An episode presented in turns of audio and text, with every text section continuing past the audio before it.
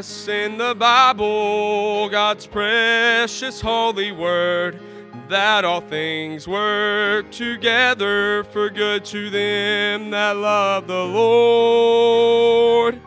And today I claim that promise, trusting Him for peace of mind. He's the God that through the ages has stood the test of time. What a blessed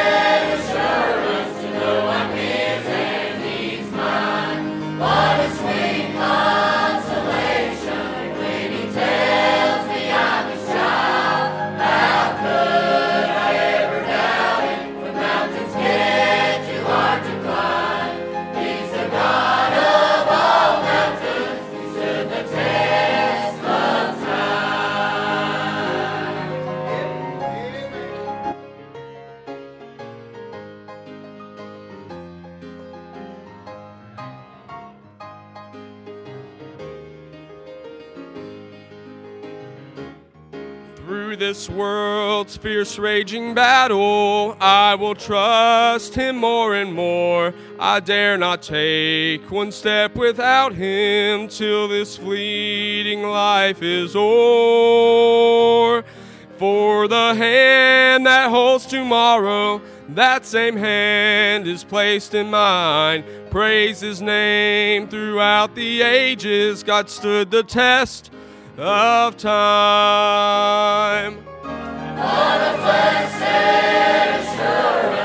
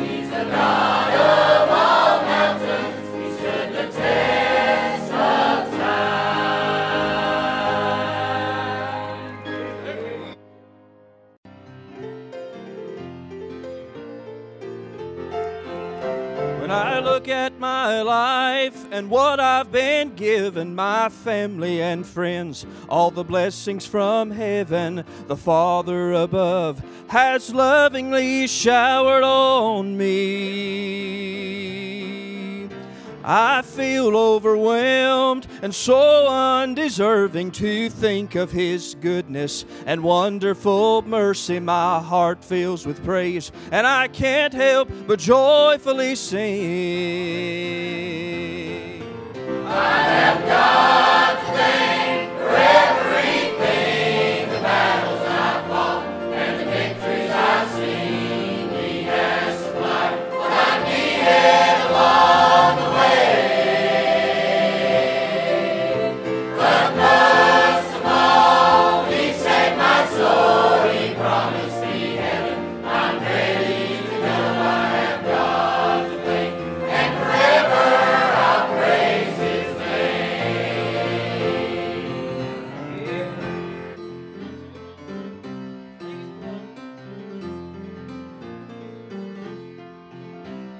It's not that this road has always been easy, but He's been faithful and He'll never leave me. I find sweet peace and assurance within His Word.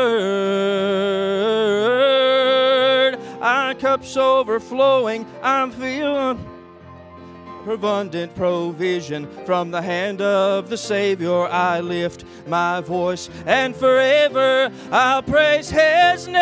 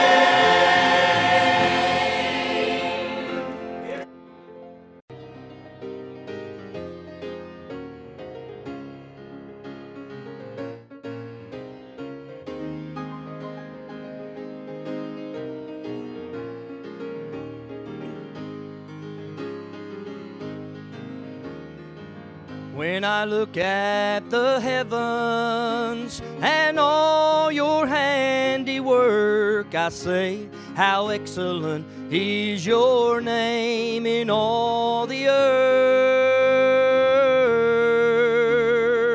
I see what you created way back there at the first and say, How excellent is your name in all the earth.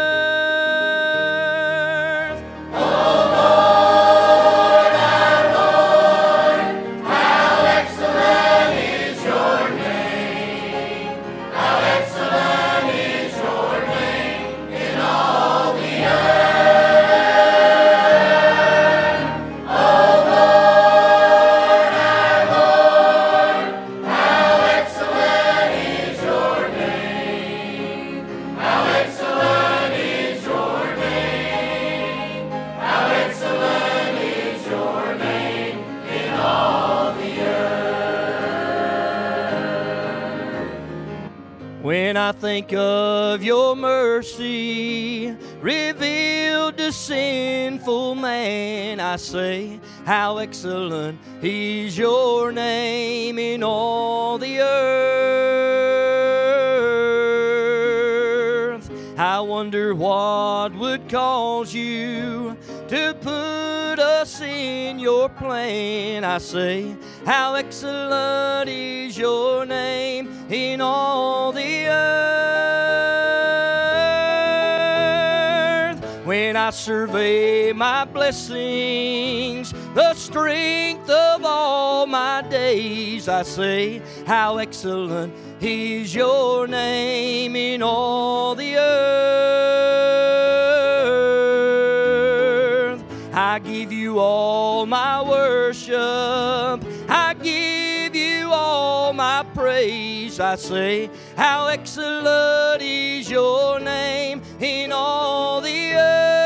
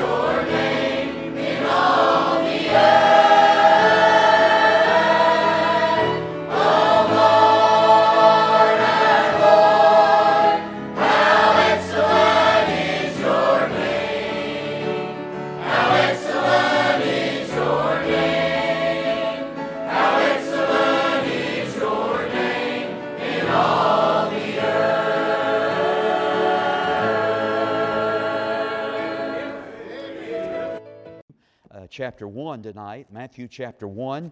It's page number 993 if you have an old Scofield Bible or the very first book in the New Testament.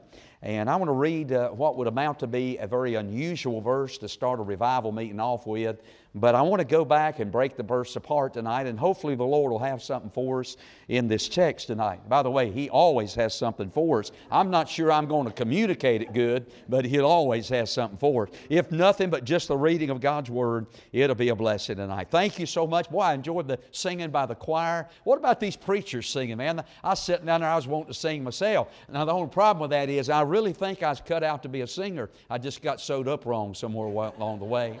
I tell everybody I'm a prison singer. I'm always behind a few bars looking for the right key. But I enjoy folks who can sing, and y'all can sing. And that was a blessing, and I thoroughly, thoroughly enjoyed the singing tonight. Brother Jay was sitting over. By the way, we got several people from Woodland, and I don't know how they found out about this, but I appreciate them coming. And we need to take up an offering, you know, to get some money from this crowd or what. But anyway, and I'm kidding about that. But I love our folks. Thank you for coming tonight. And then, of course, the people from here and wherever you're from. Uh, uh, thank you for coming, being a part of revival. I know these are busy days. Uh, the preacher's already said that. And for you to take time out of your life, my daddy always told me when somebody's giving you their time, they're giving you their life because life is time. And thank you for coming tonight and sharing your time and your life with us in this service tonight. I told you last year when I was here that if the preacher was right with God, I'd show back up sometime uh, in this year. And so I guess Brother Brian's right with God. And if he's right with God, sometime along the way next year, I'll show back up over here again. And I love y'all, love coming here. And um, man, I'm just, I feel like one of you. I've been over here for, uh, for so many years and, and uh, just appreciate your preacher and his family. Brother Brian has a great spirit about him and I love him dearly. I heard about this man. I don't know why we always say it like this, but I heard about this man who, uh, who died, and he got to heaven, and he was met by of all people, St. Peter at the gate. And St. Peter looked at him when he arrived there and he said, uh, You want to go in? And the guy said, Yes, sir, more than anything. And St. Peter said, Well, why should I let you in? He said, Well, he said, I've tried to be the best person that I could be back on earth, tried to do the, the best I could. St. Peter said, uh, Give me a for instance. He said, Well, he said, uh, uh, there was this time, he said, I walked into this restaurant. Said, when I pulled in the parking lot, there's 25 30 uh, Harley Davidson motorcycles sitting out there. And he said, I walked in. He said, I didn't know it, but when I walked in, the Hells Angels were there. And he said, when I walked in, the tension was so thick, you could cut it with a knife. And he said, I just got to looking around, and people were sitting there, but they were scared to death. And he said, I noticed that there was one of these Hells Angels at the register giving this little elderly lady a hard time at the register. And he said, I just watched him and watched him, and she was to the point she was crying. He said, I took all I could take. I walked up there, spun the guy around, and punched him in the face and said, You and your rest of your crowd, get out of here. St. Peter said, That is an amazing story. When that happened? He said, About two minutes ago. now that's funny. You know that's funny. Yes, sir. I got, I got, you know, the thing I struggle with the most when I come to places to preach is what jokes I'm going to tell. And so uh, I got a whole, I got a whole index of cards here so y'all are in for a real treat. New material uh, from a uh, brand new year, and so uh, y'all are in for a treat this year with my three by five cards with jokes on them. Thank you for being here. I want to read tonight the Gospel of Matthew, chapter one. Brother Brian, thank you for the invite again. I hope I can be a blessing. Let's read Matthew chapter one, an unusual verse. In fact, this would be an unusual chapter to start a revival meeting with. Because if you're familiar with the Bible, what we have before us is, uh, is the lineage that leads from, uh, from uh, uh, David all the way up, or Abraham all the way up to the Lord Jesus, the birth of Christ. We normally deal with Matthew chapter 1 during the Christmas season. You know, we preach about the Christmas tree found here, the lineage of the Lord Jesus. And over toward the end of this chapter, uh, we talk a little bit about the birth of Christ, Emmanuel, God with us. Three great statements made in our New Testament about God and us. Uh, there is a verse in our Bible that said in Romans 8:32 that God be for us. Aren't you glad for that? Jesus, God's Son, died on Calvary for us. Amen. And then over in 1 John chapter 4, verse 12, we read this that God dwelleth in us. Aren't you glad when you got saved by the grace of God? The holy God of heaven moved into your soul and took up his abode. God for us, God with us, or God in us. But then in Matthew chapter 1, verse 23, we find out that God is with us. There'll never be a time in your life, watch this now, whether you're standing in a cemetery, sitting in a clinic, struggling in a conflict, there'll never be a time, if you're saved, that God won't be with you. Can I have an amen? No matter how black the night, no matter how terrible the storm, I'm telling you, God will always be with us. Is that good? Is that good? All right, y'all go home? No, sir, not yet. Let's read now the text, Matthew chapter 1. I want to read verse 6. I'm preaching tonight about the past of David's life. The past of David's life. Look at verse number 6, and here's what we read. And Jesse uh, begat David the king, and David the king begat Solomon of her that had been the wife of Urias. Now, believe it or not, in the space of those few words, we have the whole past life of David summed up for us. The past of David's life. You know, the one thing that everybody in this room has is a past. I didn't get saved till I was 16 years old. Our church, my church, has only known me as a preacher, but there was a time in my life that I wasn't a preacher. I'm not here to brag upon those years that I spent out in sin. Uh, I've done things that certainly I wouldn't want you to know about. Old J. Vernon McGee said that if you knew me like I knew me, uh, you wouldn't want to come hear me preach. And if I knew you like you know you, I wouldn't want you to come and hear me preach. You know why? We all got a past. And I want to preach tonight a little bit about David's past and what all that has to do with us. Let's pray. Father, bless your word now. Thank you for good singing, good music. Lord, my soul has been blessed by the, the singing tonight, the good atmosphere, the sweet Holy Spirit. But God, I realize tonight that I stand in a place, Lord, that uh, the arm of the flesh will surely fail me. God, I need your help tonight. I really do. And I pray you'd help me. If you don't help me, I'm in a mess. We're in a mess. So, God, I would ask you tonight just to help us, give us clarity of thought, of mind, of speech, and just help somebody in here tonight that may be struggling a little bit with some things in their past. Help us, I pray, in Jesus' name. Amen. Without doubt, David is one of the greatest personalities in all of the Word of God. David's life, or the name of David, is mentioned second only to the Lord Jesus, uh, the most numerous times in the whole Word of God. David has to be, without doubt, one of the more prominent Bible characters. And yet, as we read about David in the Old Testament and the books of Samuel and those opening chapters of First Kings, and then when David's life is kind of reviewed again in First Chronicles, we come to understand that David wore a lot of hats in his life. David was a man of great responsibility. David had many different, uh, many different areas, uh, a lot of, uh, a lot of, uh, a lot of things going on in his life. If you've ever thought about this, we, we know that David was a son. The Bible said he was the son of Jesse. David was a shepherd. We all know David and what a shepherd he was, wrote Psalms 23.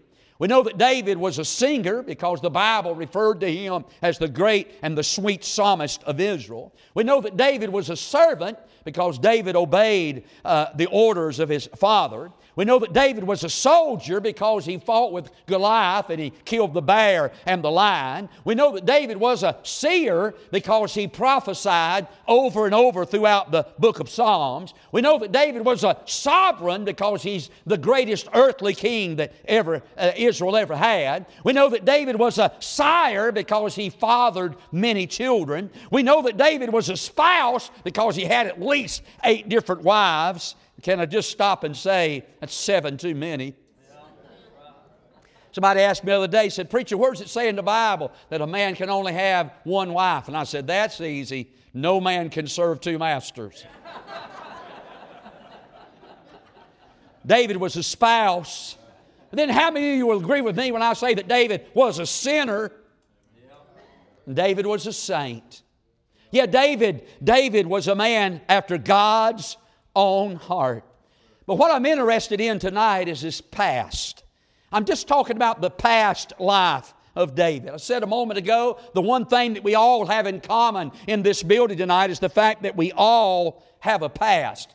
You know, I guess that's one of the most exciting things about the birth of a little baby. I've never been to Forsyth Hospital. We just had a little baby born in our church last week, and, and we've had a bunch of people to get married in, in the church this year. I'm on my 10th wedding this weekend. I think I'll be wedding number 10 this year. And so I'm looking, bless God, if we can't get them from without, we'll birth them from within. Can I have an amen? And anyway, I've been to the hospital several times and watched you baby. The one thing I've never saw, I've never saw a sheriff, for South Forsyth County Sheriff, or Winston-Salem police officer standing there with a set of handcuffs uh, say, and say something like this. As quick as they let that little boy out of the nursery or that little girl, I'm going to arrest them and carry them to jail. You know why? Every baby is born without a past and only with a future. By the way, that's what makes being born again so good. Because when you get born again, our past is gone, and all we've got, as far as God is concerned, is the future in front of us. but we all got a past. And you know, we do and don't like to talk about our past. You know, we do like to talk about some things in our past. If you were an athlete in high school, maybe played football or basketball or baseball or ran track, whatever you did in high school, there's certain games that probably you still like to talk about. You know, the one thing that I find the older that I get, the better that I was. Oh, yeah, I can tell some great stories.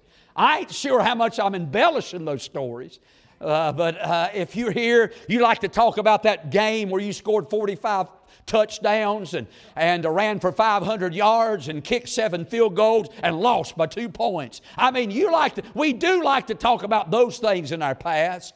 Maybe you're here and you hit the winning three as the buzzer sounded and the uh, runner up of the state championship guy, or whatever. I mean, we like, there's some things about the past we do like to talk about. I think about if you were in the military, uh, maybe, you know, you like talk about some of those days you spent at, uh, at, uh, at Fort Bragg or Fort Eustis or Fort Benning or wherever it was you were at, down at Camp Lejeune or wherever you were. You like talk about some of those days that when you were in the military. There are some things about the past. Maybe some lady in our church like to talk about when being the homecoming queen and every boy uh, desired to date you and you married that crazy man that you married when you could have married 45 others. And boy, we do like like to talk about the past. There's some things we like to talk about in our past, but then there are other things that we don't like to talk about in our past. Our past failures, our past sins. We don't like to revisit those places in our memories that bring pain to our heart. But again, the thing is, just like David, we all have a past. And what I want to do tonight, if you'll bear with me for just a moment, I want to sum up the, David's past in those three statements found in verse number six. The three statements are this David the king. The second statement is this David the king begat Solomon. And the third statement is this David the king begat Solomon of her that had been the wife of Urias or Uriah. Now, the one thing we know about all of that is simply this David had a past. There are three things that we find in verse number six about David's past. Let me see if I can lay all this out before us tonight, and I pray the Lord will use it to speak to our heart. Let me say, first of all, look at verse number six. Number one, David had some disappointment in his past. He had some disappointment, and I find it in verse number six where the Bible simply says, David the king. Now, understanding the Old Testament like we do, having read our Bible, we understand that David was not the first king of the nation of Israel, but David was the second king of the nation of Israel. Saul was the first king. I, I, find it un, I find it a little bit unique that the first three kings of Israel, Saul, David, and Solomon, all reigned for a period of 40 years. And we all understand, if you've read the Old Testament, we all are a little bit familiar with the topsy turvy relationship that Saul and David had. I mean, you talk about an up and down, on and off, hot and cold kind of relationship. I'm telling you, Saul and David's relationship was up one day and it was down the next day. It was up one minute and it was down the next minute. When they first meet in Scripture, it seems a little bit obvious to me that Saul loved David. I mean, it seems like they kind of hit it off. David is summoned from, uh, uh, from uh, Jesse's house and he's playing on the harp. And uh, when an evil spirit would come on King Saul, David would play his harp. And the Bible said that, that King Saul's heart was soothed by the playing of the harp. It kind of seemed like they had a love relationship there at the start. But things changed that day when David went to the valley of Elah when his daddy told him to take the cheese and the Doritos and the Vienna sausages and go down to the valley of Elah and check on his brothers and see how the battle was going. And David took the supplies down there, and while he's there on the other side of the valley, come out this big old giant of a man, and he's cussing God and throwing rocks and kicking dirt. Man, he's having a fit over there. And David looks at him and says, Who's this guy? And all of Israel's hid in caves and dens and behind trees and rocks because they're scared to death. And David says, Hey, somebody needs to go over there and shut that big mouth up. And his own brother turned against him. And, and we know the story how that David eventually was the only man in Israel who was willing to go down and fight with Goliath. And God gave a great victory to David that day in the valley of Elah as he took the sling and the stones and stopped by the brook Besor and got five stones and went running down through there like a Comanche Indian, probably saying something like this, yeah, yeah, yeah, yeah, yeah, yeah, and slung that stone. And the first thing you know, that giant hit the ground. And David took his sword and cut his head off and held up the dripping head of Goliath and said, Hey, y'all, this is in the Hebrew, hey, y'all, look at this. And God gave a great victory to the nation of Israel. What a great story. And David became an instant overnight hero in the land of Israel. Every little boy was wanting to grow up and be like David. Every Walmart in Judah was selling G.I. David dolls. Uh, the number one song playing on the radio of every chariot being drawn by two camel powered engine was David has slain, Saul has slain his thousands, and David is ten thousands. And when Saul began to hear about all of that, Saul immediately turned against David. And as much as he loved him to begin with, he was jealous and he hated David and wanted David dead. Now, hold on just a minute. You can just imagine what a disappointment that had to be to David. David was never never disloyal to Saul. David done nothing to merit the animosity and the hatred of Saul. David had just simply loved Saul and was loyal to Saul. And yet, ladies and gentlemen, what a disappointment it must have been when the man that he loved and gave his heart to and served and followed and tried to do his best to be loyal to, that man turned against him. What disappointment that had to be. You can just imagine what a blessing Saul could have been to David. I mean, Saul had reigned, and it could have been one of those good kind of relationships when a Moses dies, God's got a Joshua. It could have been one of those good kind of relationships when Saul, Paul dies, there's a Timothy. But it seemed to be that this, uh, this changing from Saul to David was not going to be without its trouble. And the problem was not David's fault, the problem was with Saul. How disappointing it must have been to David to have a leader like Saul in his life Look at me. One day serve God, and the next day rebel and turn against God, and eventually resemble somebody that don't even look nothing like God. What a disappointment that had to be to David. Ladies and gentlemen, I want to tell you, everybody in this room has been disappointed at one time or another in your life. There's been somebody you had your eyes on, somebody you thought was going to be a leader, somebody you tried to follow their example, somebody you maybe gave your heart to in loyalty, and you begin to follow them, and that person turned. Maybe they turned against you or they turned away from God and they went back out in the world. There's a person in this room that hasn't been disappointed by somebody. Can I have an amen? If I were to stop the sermon right here and just say you think about somebody's disappointed, uh, let me just stop before I go any further and say this. I know I don't want to place myself on a pedestal because I've got to tell you, I've done my share of disappointing in my life. I mean, We'd be running 5,000 right now if I hadn't have been such a disappointment. kind of have an amen. I mean, there were times when I should have showed up that I didn't show up.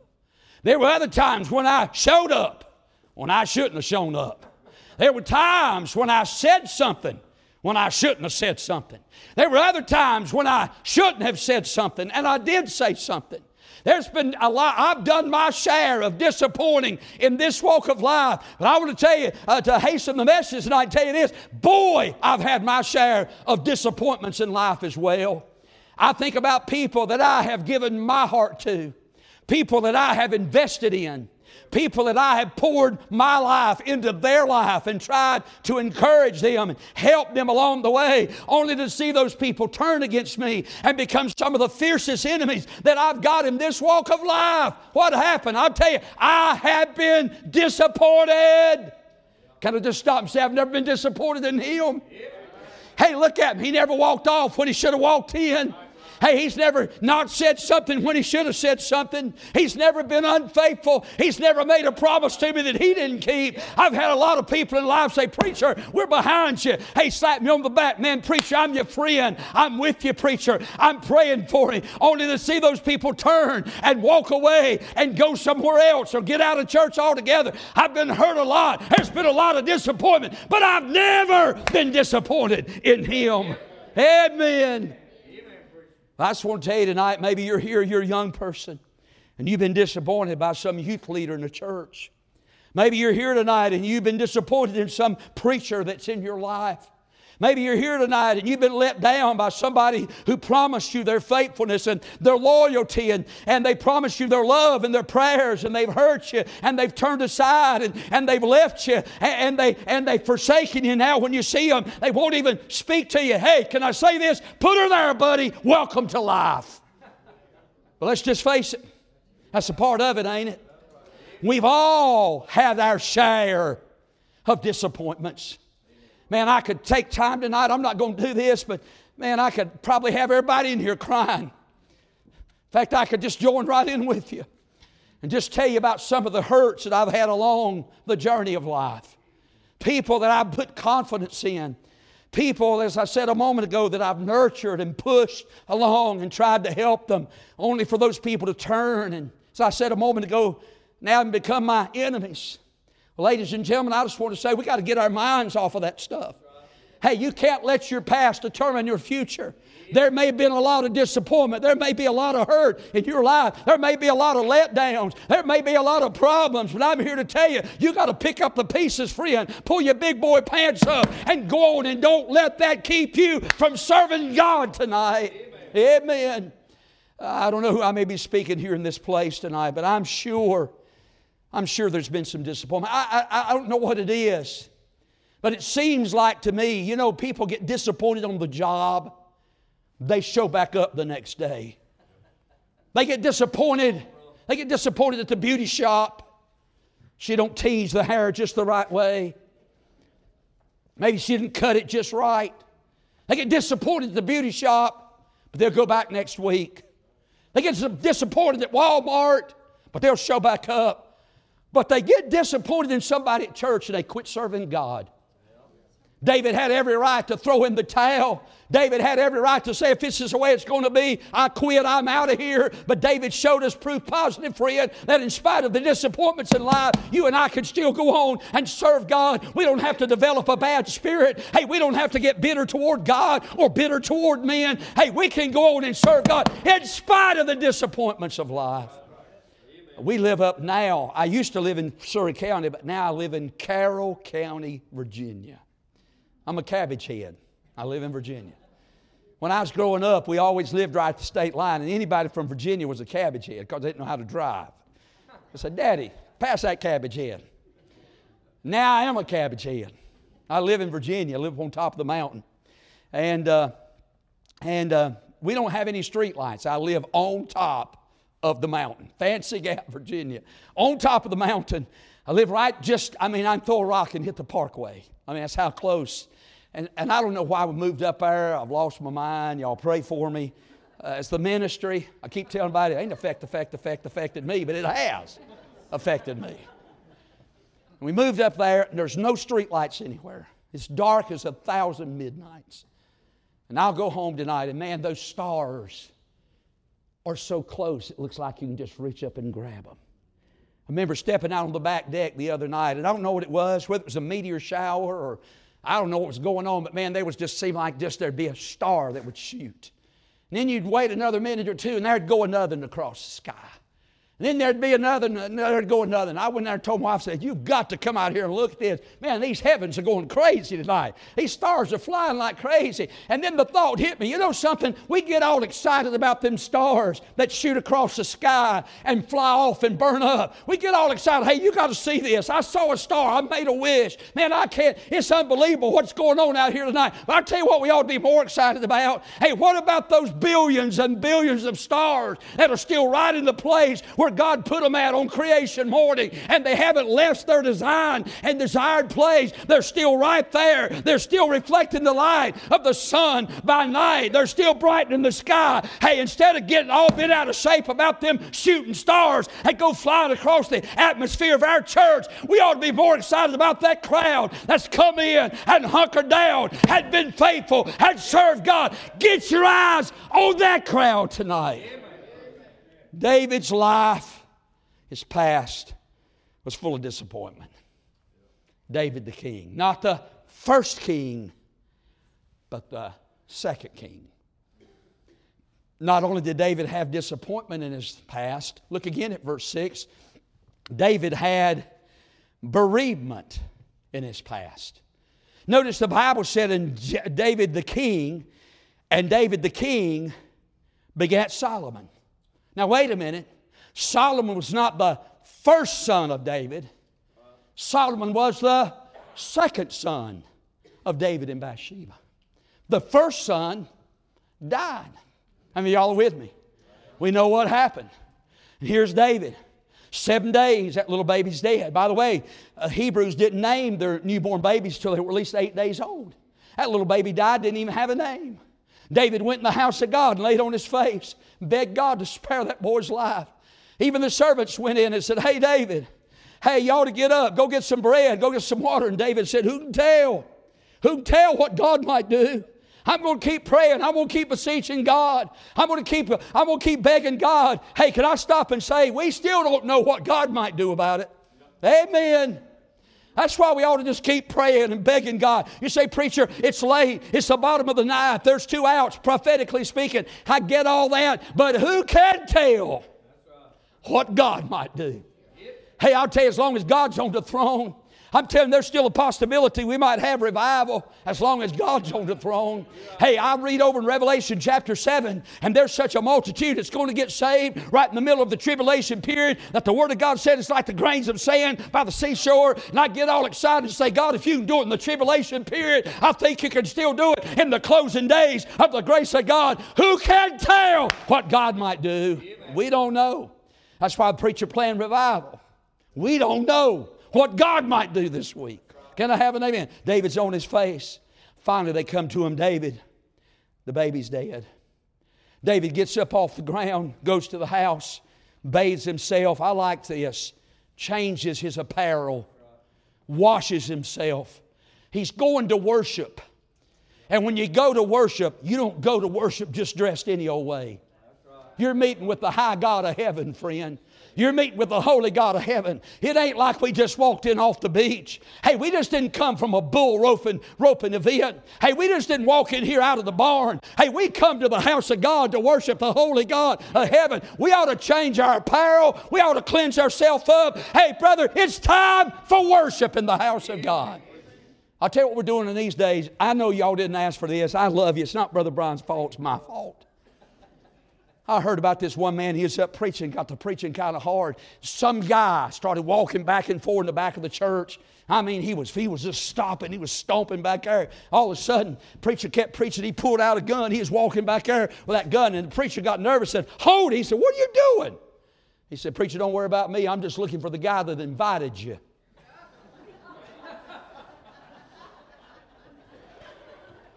hey, can I tell you this?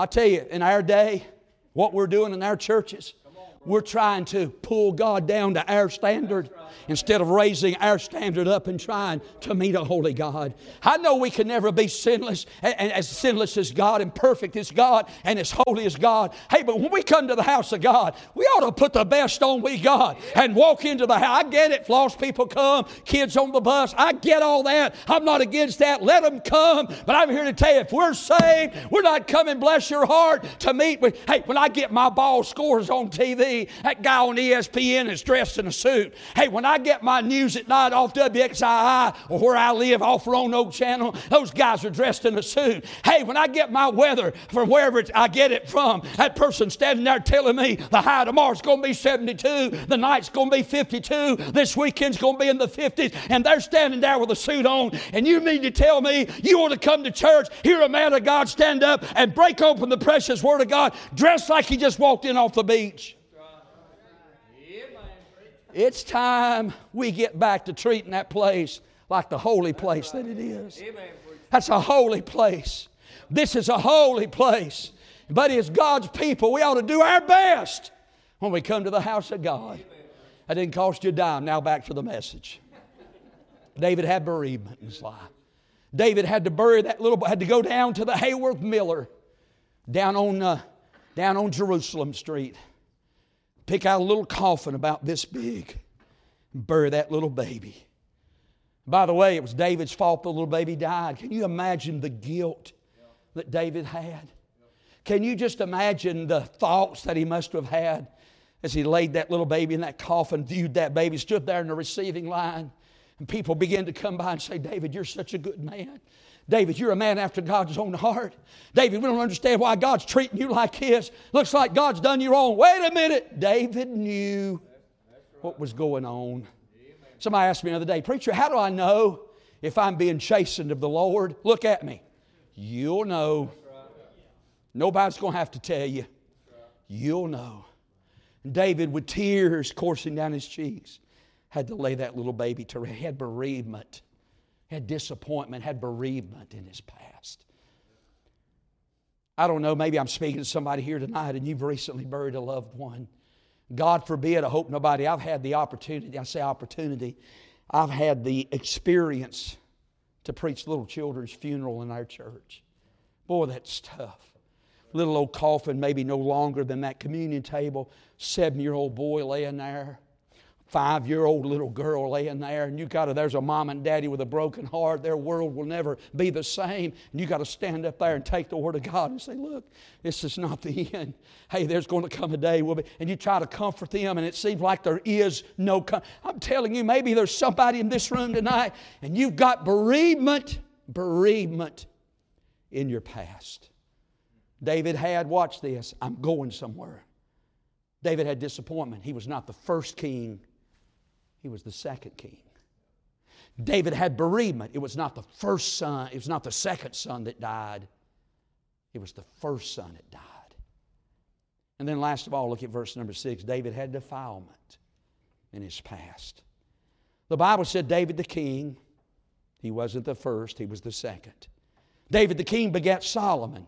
Solomon was not the first son, he was the second. And he begat Solomon of her that had been the wife of Uriah. So look at me. David was not her first husband, he was her second husband. Boy, we all know the story, the sinful, sordid story of how David not only took another man's wife, but he took another man's life. Well, we're familiar with that. There she is, David Caesar. And by the way, God, you know there's a verse in 1 Corinthians chapter 10, verse 13, that says, God is faithful, who will with the temptation always make a way of escape that you may be able to bear. You've read that verse before. You know something? God gave David an out. Because when David looked across that valley and saw Bathsheba standing over there taking a bath, bathing herself in the backyard, one of his servants said, David, uh, that is the wife of Urias stab. David, she's another man's wife. That's Uriah, one of your faithful soldiers, one of your most loyal men, one of David's mighty men. David, that's one of your best men. That's his wife. Stab. David, this is your way out. This is not supposed to happen. You've already got Abigail. You've already got a Michal. You've already got, he had, he had a, several wives already. Uh, that's another man's wife. Don't touch her. David proceeds. We know the story. Word gets back to the palace. She runs to CVS, buys a test. She's not feeling well, gets one of those EPT tests, comes back with a positive sign on it. Word gets back to the palace. David finds out, oh, my soul, I, I, I messed up. I messed up. And before there was a Watergate, there was a Bathsheba gate. David's trying to cover all that up. Proverbs 28 13, he that covereth his sins shall not prosper. I'm telling you, what you and I cover, God will uncover. And thank God what we cover. Thank God, hey, look at me. What we uncover to God, God will cover. Can I have an amen? When you and I cover sin, God's going to uncover it. But when we come to God and we uncover it, God said, I got a covering for that. I got a divine detergent called the blood of Jesus. It'll lift out the scarlet colored stains of your sin. It'll get you right with God. It'll wash you white. It'll make you back just with God. Thank God what we uncover, God said, I'll cover. David messed up. David put a covering on his sin. Didn't say anything to God about it for a whole year. And then, of course, we know the story and all that happened, how David's life. One moment, one lapse of judgment, one wrong decision, and his life would never be the same. But can I stop and tell you this? Listen to this. David might have been a great sinner, but he is a great confessor. And God told Nathan, Go tell David, the Lord hath also put away your sin. Well, aren't you glad God can put it away? But we know the story. Watch this now. David was not her first husband, he was her, help me, second husband. David was not the first king, David was the. David, uh, Solomon was not the first son, he was the David was not her first husband, he was her. Now, preach the whole message get to this point. When I was growing up, school started every year. My mom and daddy were not rich by any stretch of the imagination, but they did good. We were poor, but we didn't know we were poor. I mean, everybody around us was poor. But I mean, we didn't know it. Mom and daddy never let on like it. We, we just, every year when school started, I don't think I ever owned a pair of Nike tennis shoes till I got to be an adult and somebody gave me some. We didn't wear Nikes. Mama took us down to Pic 'n Pay every year and we bought a pair of Cougars. How many y'all remember Cougars? We uh, wore Cougars. That's what we wore to school. Uh, I was the only boy in the family. My sisters passed clothes down to each other, but I was the only boy, so every year Mama would take me to a place in Mount Airy called Ashley's Outlet. And what they did, they were new clothes, but they were seconds. They were, uh, they were, they were new, but they were, they were messed up. I, I remember vividly Mama buying me a pair of blue jeans. You know that thing that runs down? You know, I, we never did. We never did wear Wrangler. Was it Wranglers or whatever it was? It had the patch that everybody wore. It was so cool. I never had a pair of Wranglers. My clothes come from Ashley's outlet. They were new, but they were seconds. I remember Mama taking me there and she bought me a pair of blue jeans. I was proud of them to start with. You know, they was pretty and blue, and it's before the day where people got crazy and think, man, that clothes are better if they got holes in them. I think honestly, some kids buy clothes, hang them up on the clothesline, shoot them with a shotgun, put them on so they'll look cool. What is it? Mama bought me a pair of blue jeans, Brother Brian, and this, this uh, seam that run down the side, somebody was snorting, was cooking meth when they showed them. And the thing that's supposed to run, it turned and it come down the front of my leg. I didn't notice it for a while. I was proud of, proud of them pants. One of my buddies pointed out, "What's wrong with your pants? The thing is, y- y- your thing is running down the front of your leg." It was seconds. It was seconds. They were good. They were clean, they were new, but something was wrong with them. They were abnormal.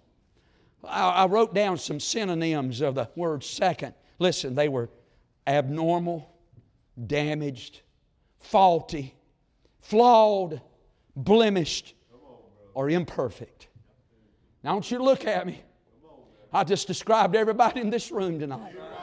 And we're flawed. Hey, hear me, we're damaged, we're faulty, we're blemished, we're imperfect, we're, we're abnormal. But aren't you glad tonight we serve a God?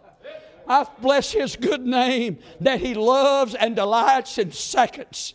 Amen. I tell you what, I, by the way, you go through the Bible you'll find out some of God's best were second best. Can I prove it to you? Hey, the, hey, is not the second birth better than the first birth? Can I have an amen? Hey, hear me. It's not the second Adam better than the first Adam. It's not the second body going to be better than the first body. It's not the second coming, thank God, going to be better than the first coming. I said all that to say this. Sometimes God's seconds are better than His first. And I sure am glad. Flawed. Hey, hear me, damaged as I am, blemished and imperfect abnormal. Hey, whatever they're saying about me, it's true. Listen, they're not lying. It's true. But I'm glad tonight I get on my knees and in the name of Jesus, I can go to a God who sees my blemishes, who sees my flaws, who sees my failures, who sees me being damaged, who sees me being blemished, who sees my imperfection. But thank God, He loves me even though I'm a second tonight. And every last one of us in this room are seconds tonight, every one of us. But I'm glad, I'm glad there's room at the altar. I'm glad there's power in the blood of Jesus. I'm glad there's love in the heart of God for seconds because that's what I am. I'm a second. David was not the first king he was the second. Solomon was not the first son, he was the second. And David was not the first husband, he was the second. But God loved him anyway. And I don't know what's going on in your life. I don't know the, the failures in your past. You might be tonight living in a failure. You may have just messed up and blown it big time. You may have just hurt God, let God down. You may have just hurt your family. You may have done something stupid, something out of the will of God for your life. But I just want to tell you there's a God in heaven who says, Look, I'm not mad at you, I'm mad about you. Come on. I love seconds. Ernest Hemingway, I, when I was growing up, he, he wrote at that time one of my favorite books. It's called The Old Man and the Sea. I don't know if you've ever read that book or heard that, watched that movie. There's a movie out maybe made, back in the 1980s. It's called The Old Man and the Sea. I'm not going to go into details of all that, but I, I told you that to tell you this. Ernest Hemingway was a great writer. He committed suicide on top of the world, took a shotgun, blew his. It's awful. But he wrote a book right before he died, and the name of that book was this. It was called The Capital of the World. And in that book, he tells the story of a father who had a son over in Spain. He treated his boy, he treated his daddy awful. He treated his mama awful. The mom died. She had a disease. She passed away. And he brought great shame and blight on the name of his daddy. And then he blew up at his dad and left home, and his daddy didn't see him for years. The daddy got sick and was about to die, but he decided he was going to try to reach out one more time, find his boy. His name was Paco. So he, he, he sent, he, he hired people, detectives or whatever, to look for Paco. Nobody could find him. Nobody knew where he's at. And the dad's days are getting shorter and shorter. Until finally he just decided in just one last ditch effort to do one final thing. He, would, he was going to put an ad in the Madrid newspaper. And the ad said this in the newspaper it said this Paco Meet me at the Hotel Montana at noon on Tuesday. And then he included these words All is forgiven. That was a last ditch effort to find his boy. Well, the dad, as weak as he was, left home on that Tuesday, went early because he wanted to get downtown just in case it was a, it was a needle in a haystack. Just in case that boy read that. Hey, meet me at the Hotel Montana on Tuesday. All is forgiven. When he got there, he was surprised, the story said. The police were there directing traffic because there were 800 Pacos that showed up to meet their dad.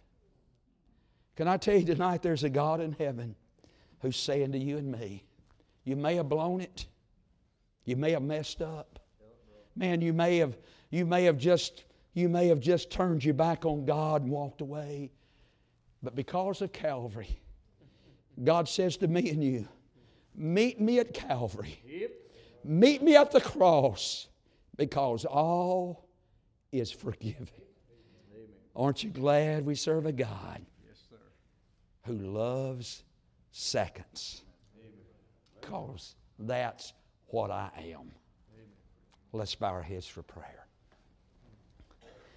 Father, I want to pray tonight. I don't know. I don't know anybody's life here. These are good folks. I love them, and uh, thank you for them. But I don't know anybody's life here, what they're going through tonight. I don't know the struggles. Man, they may have left home in a struggle, and just a few minutes they're going to go back home to that same struggle. I don't know any of that.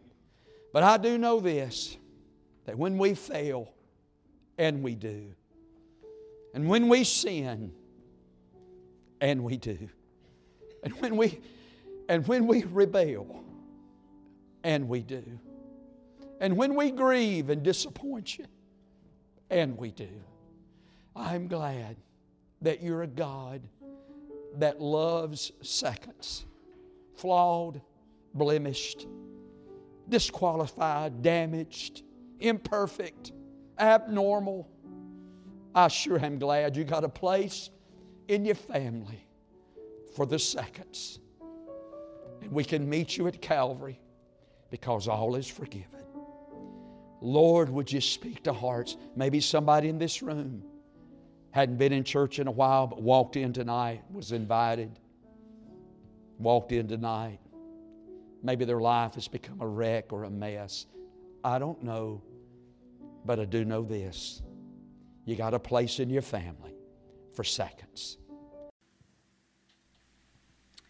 Hello, friends. This is Brian Poindexter, the pastor of Faith Community Baptist Church, located at 2216 Headings Road in East Bend, North Carolina. We're so grateful to have you listening to our CD ministry that's been provided as an outreach of our church. It's our desire and focus at Faith Community Baptist Church to preach and teach the whole counsel of God to a lost and dying world, to equip the saints of God for service, and to encourage the elderly and shut ins who cannot attend services due to physical ailments.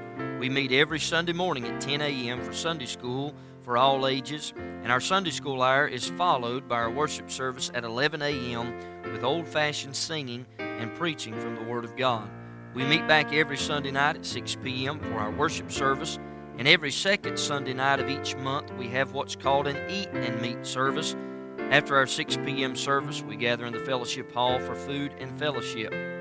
On Wednesdays, we meet back at the church for our midweek worship service with choir singing and preaching again from God's holy word.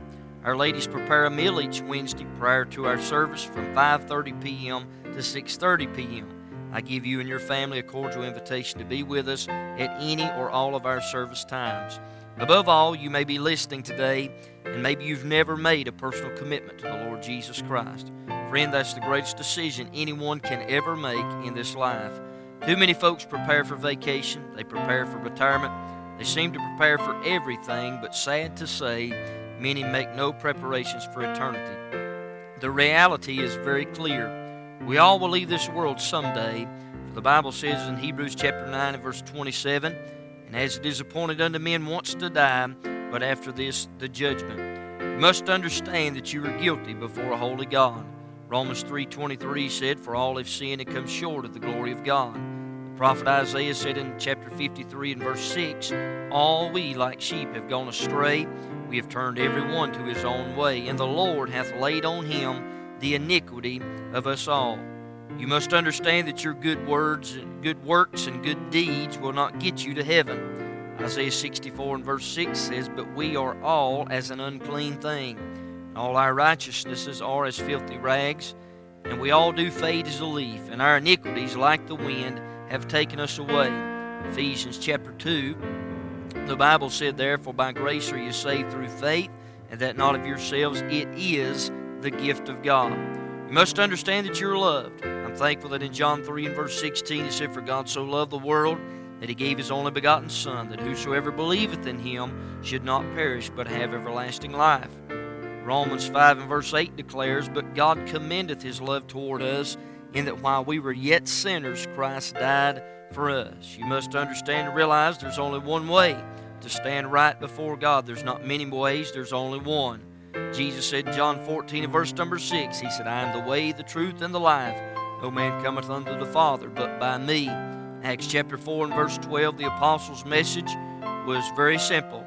There in Acts chapter 4 in verse number 12, they said, Neither is there salvation in any other, for there's none other name under heaven given among men whereby we must be saved.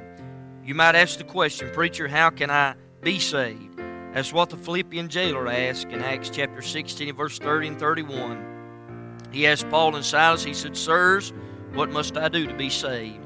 They said, Believe on the Lord Jesus Christ, and thou shalt be saved and thy house. Romans 10 9 said that if thou shalt confess with thy mouth the Lord Jesus, shalt believe in thine heart that God hath raised him from the dead, thou shalt be saved. You must ask God to save you. I can't do it, no one can do it for you. Romans 10 13 said, For whosoever shall call upon the name of the Lord shall be saved. If you know you're a sinner, and if you're sorry for your sin, and you believe Jesus died for your sins, you simply have to ask Him to save you. You might say, Preacher, how can I know for sure God will hear me?